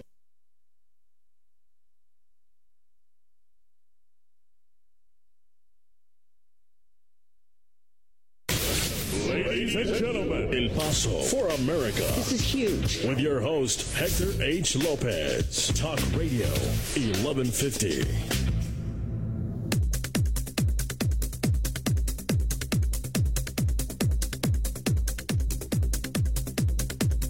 We are back. We are talking about uh, big ideas, uh, big day today, big mistakes, as well as, well, big news. Uh, I just mentioned the big news coming out of NASA, and of course, Herman's the first to dial, say it's a bunch of nonsense, and uh, what is this going to do for us anyways? And this is all a conspiracy theory to get the people to keep their jobs. Let's just can everybody at NASA. Well, thanks, Herman, for such a forward looking way of thinking. uh, let's go straight to the phone line, see what other people think. Folks, you can call us 915 880 4376. Let's go to Scott. Scott, welcome to the show. Hey, how you doing there, I'm, do- I'm doing all right, Scott. What do you think All about all this? I, I, I didn't catch it, but uh, I'll listen. Uh, and if you you know you want to talk about it later, sure. But I, I did want to talk to you about you know we were what you were talking about earlier, which is education. Um, I um, you know I'm I'm working on a master's right now in administration, but I originally had taken a big interest in instructional technology. Okay. The direction that I'm trying to go is is uh, um, online learning, and I, I think that there are certain um, models of instructional design uh, and online learning, online curriculum that can be implemented in school districts, uh, and if not, uh, a charter school. Uh, and I want to get together with you and kind of put put put some ideas down and maybe uh, you know with your connections in the Americas in Central and South America and in uh, across the country, um, I would be very very uh, uh, honored and um, appreciative uh, if uh, I could get together with you and maybe share some of my ideas and maybe we can get something um, uh, moving forward in that direction now. Let's, let's get together, Scott. I mean, uh, you know, my wife is a uh, former educator as well. She taught at an elite uh, prep school up in the Northeast, and she's been kind of reserved about teaching here in, in El Paso because there's so many hoops they, they want her to jump through to just teach in public school after she taught at one of America's greatest uh, schools. I mean, it's it's just been a little bit of a of a headache, but we both have a pretty big ideas when it comes to education. And one of our closest friends uh, is in the process of, and I think I've mentioned this on the air before, is in the process of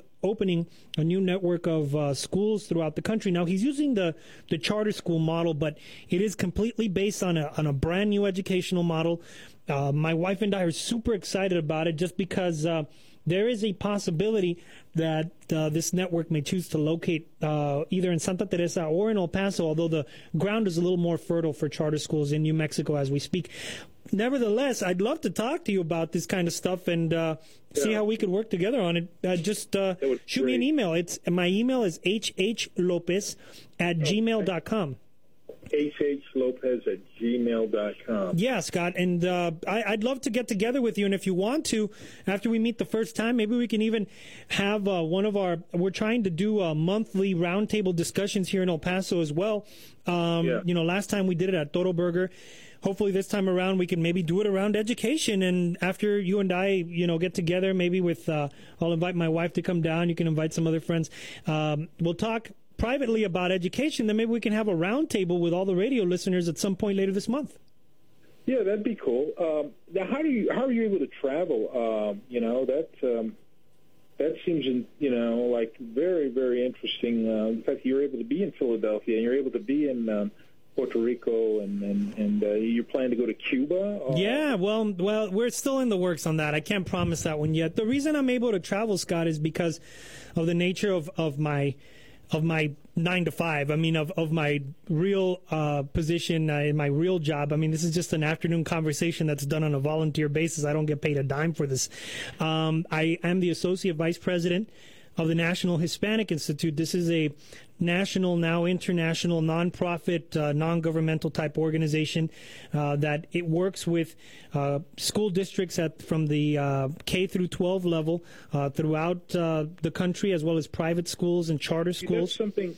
That's something that, i that I'd love to get involved in because sure. I, need to, I, need to, I need to plug into that type of system, find out what kind of opportunities are there for me vis-a-vis sure getting some kind of uh, federal uh, grant to to participate in uh, maybe opening up this, uh, a charter school myself, or at least working with some people that are doing it, such as yourself. Well, we'd, I'd love to talk to you about it. You know, one of the neatest things about NHI, and I think the uh, the I'm way that certified, by the way, I got three certifications. Oh, that's great. Well, one of the re- neatest things, uh, Scott, about our organization, you mentioned grants, is that I think what has kept us alive all this time is that we've built this nonprofit organization that is non-dependent on public funding. I mean, we do not less than three percent of our revenues, operational or otherwise, come from, uh, you know, come from a government grant or, or even philanthropy. Uh, the way in which the organization works is that we we establish partnerships, genuine partnerships with uh, over 150 colleges and universities throughout not only the United States but in six other countries.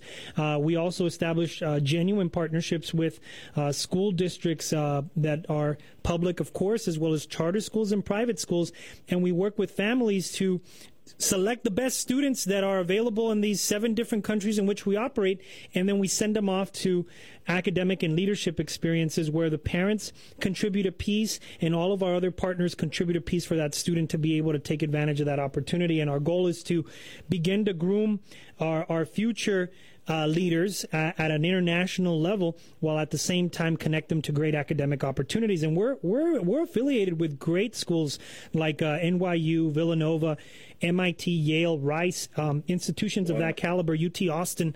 Um, you know, th- just to name a few.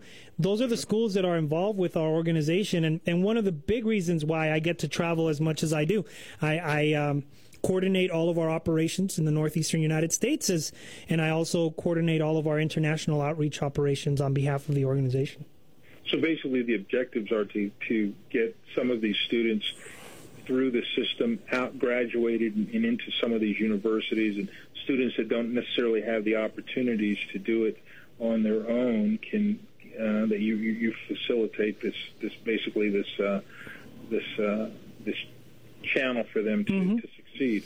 I'd call that a secondary goal. Uh, the main goal being achieving a, a civically engaged, uh, young, bright mind for our community, being our primary goal. But Scott, I'd love to visit with you about okay. this. Send me an email.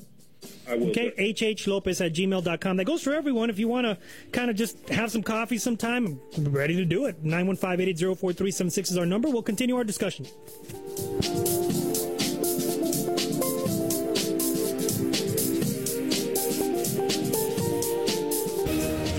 Is KHRO El Paso, Talk Radio 1150 AM, your CNN radio news source. CNN Radio AC 360, I'm John Roberts. Another blow to the economy. Sales of existing homes down more than 27% last month. That's their lowest in 15 years. Very constructive advice, and we thank the leader for that. Vice President Biden's sharp reply to House Republican leader John Boehner, who called today for the firing of President Obama's economic team. Shirley Sherrod says no thanks to a new government job. When you look at everything that has happened over the last four or five weeks, it makes it very difficult to go back to the position. Ms. Sherrod declining a newly created civil rights position at the U.S. Department of Agriculture after losing her job on false suspicions of racism. More tonight on AC 360.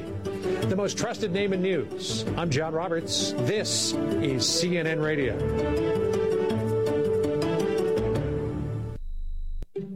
Get a rate that's among the most competitive in the country with the online savings account from Ally Bank.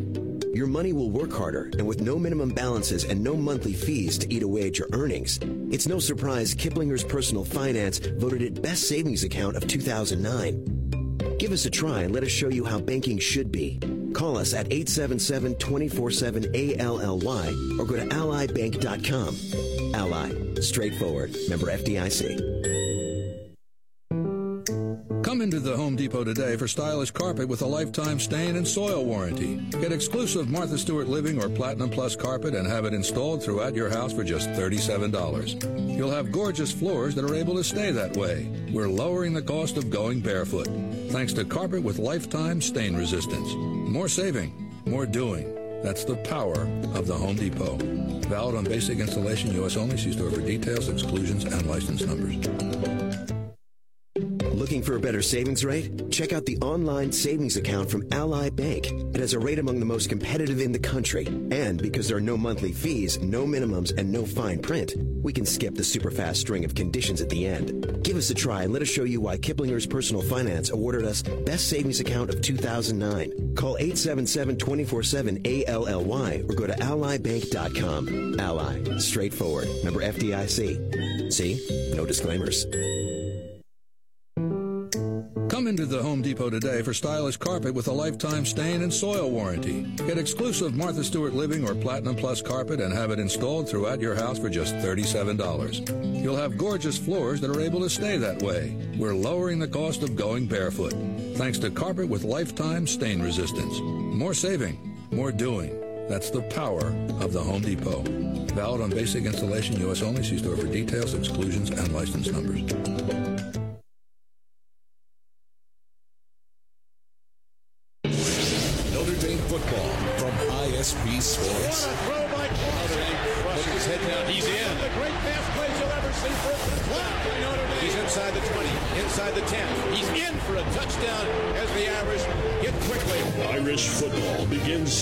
September 4th. Hi, this is Don Criqui, voice of the Fighting Irish of Notre Dame, reminding you to catch Notre Dame football this season on KHRO Talk Radio 1150. Ladies and gentlemen, El Paso for America. This is huge. With your host, Hector H. Lopez. Talk Radio 1150.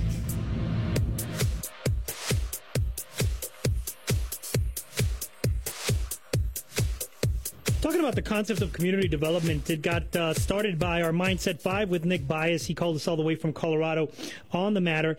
And uh, his Mindset 5 points just kind of touched on the importance of looking at community development from a forward looking macro uh, prospect outlook or perspective outlook, I rather say. Perspective outlook where you're not only looking at the upcoming cuts, but you're somehow looking towards the future and how you're going to redefine future revenue streams to create the kind of community that you want to create. Now, I'm going to be coming in with uh, a lot more information and, and different guests to the show coming here shortly. And here's why too many people on the bandwagon over at the county. Too many people on the bandwagon out at the county.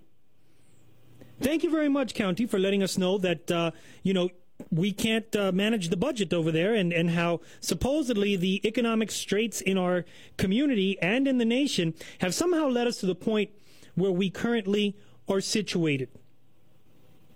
The fact of the matter is the following. We really haven't put our heads together to develop a community development action plan that is somehow aiming at a higher level in terms of quality of life, in terms of development for our own community, while at the same time keeping our eye on the budget. We're reactionary in this community. And you know what? I'm taking that and borrowing that from uh, good caller to the show, Margaret, who called us yesterday and said, you know, Hector, El Paso is really just a reactionary city. How many times have we been reactionary within our own communities? I understand people listen to us beyond El Paso. Think about your community, whether it's a Philadelphia or a San Antonio or an Austin or an El Paso. How many things has your community done in a proactive manner? Thank you, county, for letting us know that you can't handle the job. Thank you, county, for informing us that uh, we can't handle the budget, unless we raise our taxes, we will not be able to get basic services. What I'm more interested in is where are we headed with all of this? Who is at the control? Who's looking out the window to figure out where it is exactly that we're going? I'm not sure that anybody's looking out the window. People are just looking at what's dead in front of them. And like Nick's Mindset 5 pointed out, I think it was his third point, that the more you focus on the current negatives and refuse to focus on assets that can build your future, you will continue to utilize the old broken models to solve problems, like raising taxes. See, I have an issue with the way in which our government is working. Look, I'm not sure if you've caught the national headline today, but the national headline today tends to be around housing again. And the fact that house sales in America are dipping yet again. You see, that's not really occurring in El Paso at this moment because we are sheltered by what is going on in the influx of troops that we are receiving at Fort Bliss. No one has been forward thinking enough to be able to come up with a strategy to capitalize on all this, and I still don't get why. Are we that naive? Are we that ill prepared? In our in our elected officials seem are, are they all in the blue when it comes to this. How long has a Veronica Escobar known about the influx of troops and how this could be used to build for our community? How about we figure out ways to build a tax base built on businesses rather than going straight to the citizens? But no, you know, we give money to REDCo, but uh, finally we cut their, their budget over there. But, you know, we give money to them for them to develop 53 jobs. The reason I'm bringing this up is there doesn't seem to be there doesn't seem to be enough information from any taxing entity. This is the same argument I utilize against the TRI or TRE, sorry, with EPISD you know, Paul was very much in support of the TRE, and that was great. I was against it. And so were a lot of other El Pasoans. And uh, ultimately, it lost out. And you know what the main argument was? You haven't informed the community what you're going to use this money for. You haven't informed the community what your priorities are. And you haven't informed the community what our future prospects are going to look like and how we're going to build towards this future despite our woes that for the most part, are self induced. And I'm not going to back down from that whole statement of it being self induced because let me tell you something, El Paso. We are reactionary. We have been experiencing the plus side of BRAC for quite some times. For, for quite some time, we've had about eight years into this now. You mean to tell me that in eight years we couldn't structure new revenue earners for our city? Have you noticed that there's a lot of talk going on, but in very uh, particular code kind of language about the development and the concept of a parks authority in our community? This uh, independent parks authority would be a new taxing entity of sorts that would put all parks under an umbrella, including Ascarate Park. Hmm. Why is it that I feel that we're going to go back to the voters to ask for more money with this new parks authority? Why is it that I feel that our city officials continue to look for old models like what they did with uh,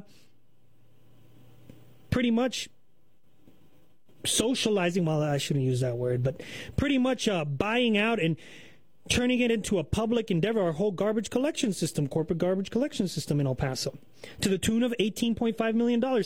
See how we're utilizing old models? You know what I loved about my discussion with Scott here a little while ago was that Scott asked what exactly the organization I am proudly a member of um, does business. And I told him, Scott, you know what? One of the most innovative things about the organization I work for that I happen to be very proud to to, to work with and, and be a member of because I've been involved with NHI since I was about 14 years of age. When I was selected as one of the students from our from our community to represent this community, you know, we've never accepted public dollars. We've never gone to the government and said, "Oh, you know, we need money for our programs." It's all been community built. Why do we keep using old models? This Parks Authority concept, look, look. Do you remember that refreshing conversation we had with uh, County Commissioner elect Sergio Lewis about what we could potentially do with Ascarate? Why is it that we are resorting to old models of charging the taxpayers more money through a parks authority that could have the potential to be a taxing entity um, to to beautify Ascarate? Didn't we mention on that show that perhaps we could develop a, a, a concept like what they have in Panama? With the City of Knowledge and the fact that the government turned that land over to a 501c3 of sorts or C6 or I don't know how it how it's classified over in Panama but the point is a nonprofit organization that would guide that park to become an entertainment and cultural hub in such a way that doesn't leverage your tax dollars. Isn't that an innovative idea? You don't believe me that it works? Try me. Go to Panama. Sure, it's a government. Uh, it's it's it, it's a government induced 501c3 because ultimately the government's still the proprietary owner of the old naval base in Panama. But the management of that land has been passed over to a 501c3 nonprofit to manage it and turn it into a premier academic center. Now, that's what Panama did. We can turn it into a premier entertainment and arts center here. They've got the UN out there. They've got the OAS. They've got the Florida State University, Villanova University. They've got the National Hispanic Institute, and all sorts of other organizations that are global, national, and community level based in that location, the old naval base in Panama. Why can't we use models like those, County? Why do you keep trying to take out money from our pockets? I understand there's a time for need, you know, and a time to sound the alarm. If you're going to sound the alarm and ask us as ask us as taxpayers to subsidize your, you know, irresponsibility out there, then you know what? Come up with a plan. Yeah, a business plan. What about turning it into a private entity? What about taking parks to a privately run type system where you get people to to uh, contribute in that fashion? I don't know, folks talking about big ideas, big mistakes. I see a big mistake coming with this Parks Authority, another taxing entity coming to the city of El Paso pretty soon, and the county. That's uh, for that matter. Let's go straight to the phone lines. You can give me a call. How do you feel about this? 915-880-4376. Scott, welcome back to the show. Hey, yeah, I just sent you the email, but you know what? I'll tell you something. You're absolutely right. You know, working in these school districts, I've noticed they've got so many schools that they've opened up that are just about empty. And you know, when you're talking about arts uh, education, um, I know a little bit about that. Considering you know, I'm you know I'm certified uh, as in art, fine art, and Okay. Certified in, in technology. Yeah. And you know, technology applications, which uh, would be filmmaking and, and, and digital animation and and uh, architectural design, et cetera, et cetera. Well, you've got so many successful models and innovative ways of integrating um, learning in, in, in, in the public school system with community colleges, with uh, uh, in the arts, where you, you, you can get students to make these leaps into uh, fields like commercial art, et cetera, et cetera. Nothing like that is happening really in El Paso. It's happening in some of the districts. They have some magnet schools that are doing that, but community college in UTEP, it's like that link does not exist. It exists in New Mexico. Mm-hmm. You know, NMSU and UNM have vibrant film schools, for instance. In California and in New York, you've got film schools that are connecting with the junior colleges, which are connecting with the, the public schools. And, you know, there are so many ideas that taking kids, especially kids that uh, are at risk, and getting them interested in a lot of these fields that will get them employment. Uh, For some reason, they've been dealing with antiquated models of learning in this town. And what I mean by that is traditional forms of art that have no no prospects of employment, you know, like Sure. paint, painting and, and, and ceramics and sculpture, you know, which is fine. I mean, I studied that at UTEP myself, but it, there's it's it's a dead end when it comes to finding employment unless you get lucky enough to teach in school. Sure. But you know, we can talk about that when we get together. Absolutely. Uh, but there's so much out there that kids in this community are not able to take advantage of because there's nobody in any positions of power that have taken any interest. I would think that Diana Natalicio would have had a film school in at UTEP years ago. NMSU and UNM have just shot way ahead of, of UTEP. Well, she's, you know, yeah, and I have problems with Diana Natalicio. Love UTEP. In fact, my, my wife is proud graduate of and, and actually current student uh, because she's she's working on on her on furthering her studies even more. However, that being said, man, the Diana Natalicio model of, of, of, of taking UTEP to what she perceives as the top is just way wrong of a model. But Right. I mean, you need can have another show about that are- that later. You need visionaries that are willing to take education into the 21st century, and I it just, you know, Right. well, Well, I, I appreciate the call, Scott. Always do. Let's get together for sure. You bet. All right, 915-880-4376, folks, is the number. How do you feel about this? Are you on this bandwagon that, hooray, we bit the bullet? I'm sorry. Last I checked, it was the responsibility of county government to make sure that things were in check. And as you see the storm coming, you know, even if you could say, well, you could have never, never, Hector, in a million years foreseen the economic woes that our community is currently going through. Whoa, whoa, whoa, one second, please. Can we pull out the stats? Look, other places in the country can use economic woes as a reason. In El Paso, it's an excuse. We are living the plus side of BRAC into our eighth, ninth year already. Still can't capitalize on it, but into our eighth, nine year, ninth year already.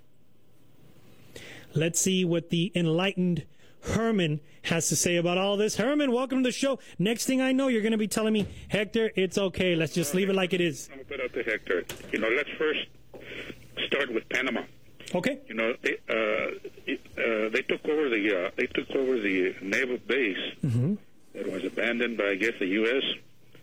Well, it wasn't abandoned. It was given to them Well, yeah. when the U.S. left. But yeah. Yeah.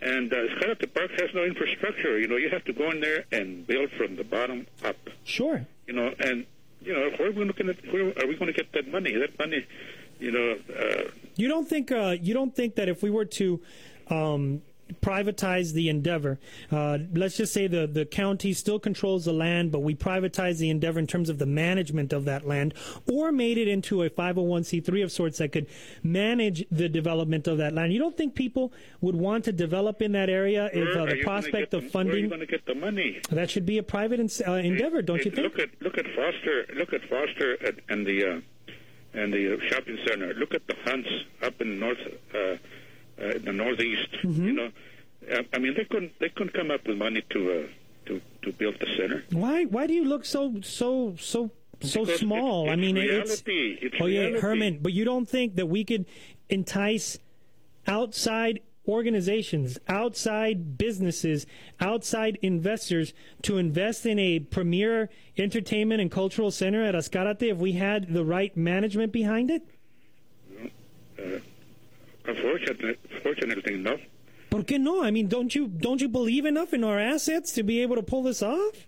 No, sí, pero uh, you know, uh, we we just don't have the right the right uh, people running this this this town. You know. Well, that's why we need to. That's why we need to remedy that whole situation. But, but I, I mean, Herman, look.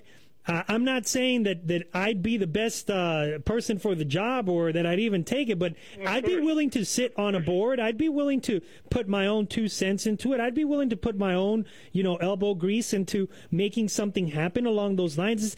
All I'm asking for, Herman, all I'm asking for is for El Pasoans, especially our politically elected leaders, to think beyond going directly to the taxpayers every time there's an issue. I mean, can can they think innovatively for once? Can they can they figure out a way to build our tax base instead of eroding it by taking away business like they're doing with this garbage disposal thing?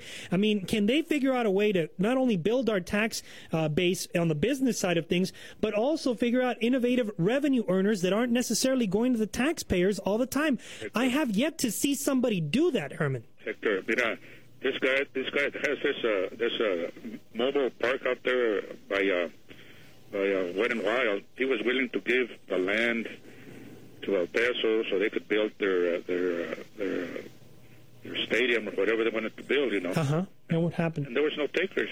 Uh, uh, Roger Roger Stolbach wanted to build a stadium there at the at uh, Bassett Center.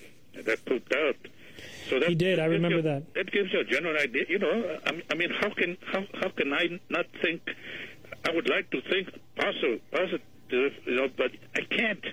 You know, with what I've seen, uh, uh, all the years that I've been here, what I've seen, you know, it cannot be done. Okay, and and I'm sorry, I'm sorry, you know, but uh, it's, it's just uh, undoable. So it so we shouldn't even make the effort. Yes, yes, yes, yes, yes. We should make an effort. Mira, when uh, when uh, Sergio Lewis was on, I was talking about about doing what they did in, in Orlando, Florida, in the Epcot Sure. Center. Sure. You know, uh, I mean, uh, you know, and I went to look at the park, and it's it's a disgrace. It's a disgrace. You know, uh, there's the, the grass is not. Uh, you know, it's it's it's it's it's just about gone. I was there about two three years ago, and it was real nice. But the but I went up there about two weeks ago, 2 three weeks ago, and it's terrible. It's it's embarrassing to go up there. But you know, uh, make make some make some uh, get some revenue with a with with a some kind of a, uh a recreation center or or something or other. You know. Yeah. But uh, you know, for for something like you're talking about in Panama, you know, the, the infrastructure was already there. What we have in Ascarate Park is where the firemen train to go up the buildings to build up the the three-story buildings. You know. Yeah. Well, I appreciate you you giving me a call, and hey, Herman, at least I got you to say, look, it's worth an effort. But I, I mean, you're saying you're saying that it's it's highly unlikely, but and I understand that. But at least I got you to say it's worth an effort. It, when the when the Fosters and the Hunts can't go, you know, what what uh, what can you what can you do? We need to build the base. I mean, we need to bring in thing- others from outside. You, you said what was uh, what was Veronica thinking, you know, about the BRAC, you know, but how about Mr. Haggerty? Sure, I'm putting all of them in. I'm Well, just you- saying you know, because she I was the mean, one that made the statement. you to bring them all out. You bring, but not, you know, Veronica. You know, I'll, I'll bring all of them out. It's it's all it's all the it's all the county's fault. It is Anthony Cobos. It is Jaime O. Perez. It is Veronica Escobar. It is all of those people that have served within the last eight years at the county and at the city. You have to bring them all out, and you know, uh, uh, poor little old uh, Veronica. You know, she's probably one of the newest, and uh, she gets all your your uh, your wrath. You know. Well, you know, it's just she's not one of the newest, Herman. She's Well, been around she's- for she's since pretty 02. new compared to compared 01. to, uh, to Haggerty. Sure, compared to Haggerty, sure, but still, I mean, at the end of the day, seniority or number of years doesn't matter. It's actions, and none of them have yielded actions. And the one that's uh, perceived as having yielded more action, but really, but not really, is is you know the person that's perceived as going to be winning county commissioner by a land, I mean county judge by a landslide, and that's Veronica. And I, I just still don't see what what this what this and, you know, the- head and people- shoulders above everyone else is. The people who are going to build for for BRAC would be HUD, and, and you know uh, some of the developers around town. Well, we all know how the developers. Well, I, I well, the developers have done some, but not all, and it's not all on their shoulders. I'll put it that way. And the developers have caused a lot of unfair development in the city as well. I mean, they they have their share of responsibility with all this mess. Uh, the point is. A new model wouldn't be a bad idea, and uh, keep putting those new models out there. But you know, nobody's really thinking about them. So we'll continue to try and do that. I, I just, I just feel that in order for our city to get to the next level, we have to consider these new models and, and act on them because we keep saying we want to be. I mean, you hear any city council member, oh, I'd like to be like a Chicago or like a San Antonio or like, you know, until we start thinking differently, I don't think, you know, we'll ever develop Happen, yeah. our own identity or even try to be like an identity of another city, which I which I disagree with. But thank you for the call again, Herman. 915-880-4376, folks. I'll be coming with more information on this. Look, I'm not going to jump on the bandwagon. I'm just not.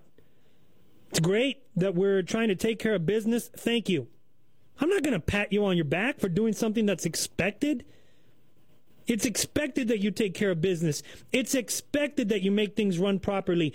What is going above and beyond the expected is actually keeping your eye on the future and figuring out a way to bring the city forward to a new level despite our woes. And I still haven't heard that plan. Anybody wants to put that plan out there, I'd be more than happy to hear it. You can give us a call. 915-880-4376. You got the VIP number. Feel free to use it.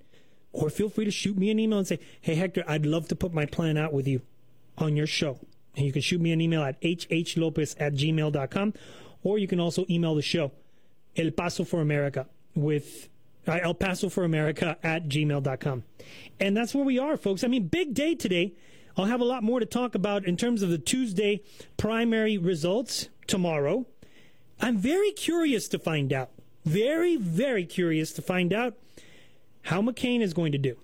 Very curious to find out how all incumbents will be doing tonight because I think it'll give us an indicator as to where America really stands. A lot of negative polls have come out saying America can't stand incumbents anymore. America can't stand Congress. America can't stand the Senate. America can't stand President Obama. But, hmm, you know, very, very suspect of the trends right now. Very suspect.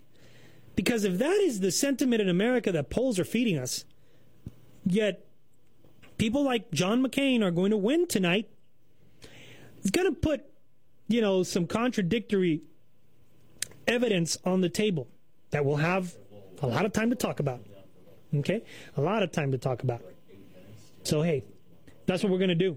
We'll talk about that tomorrow. Also, we will be having uh, continued discussion, continued discussion about our city's uh, community development prospects into the future.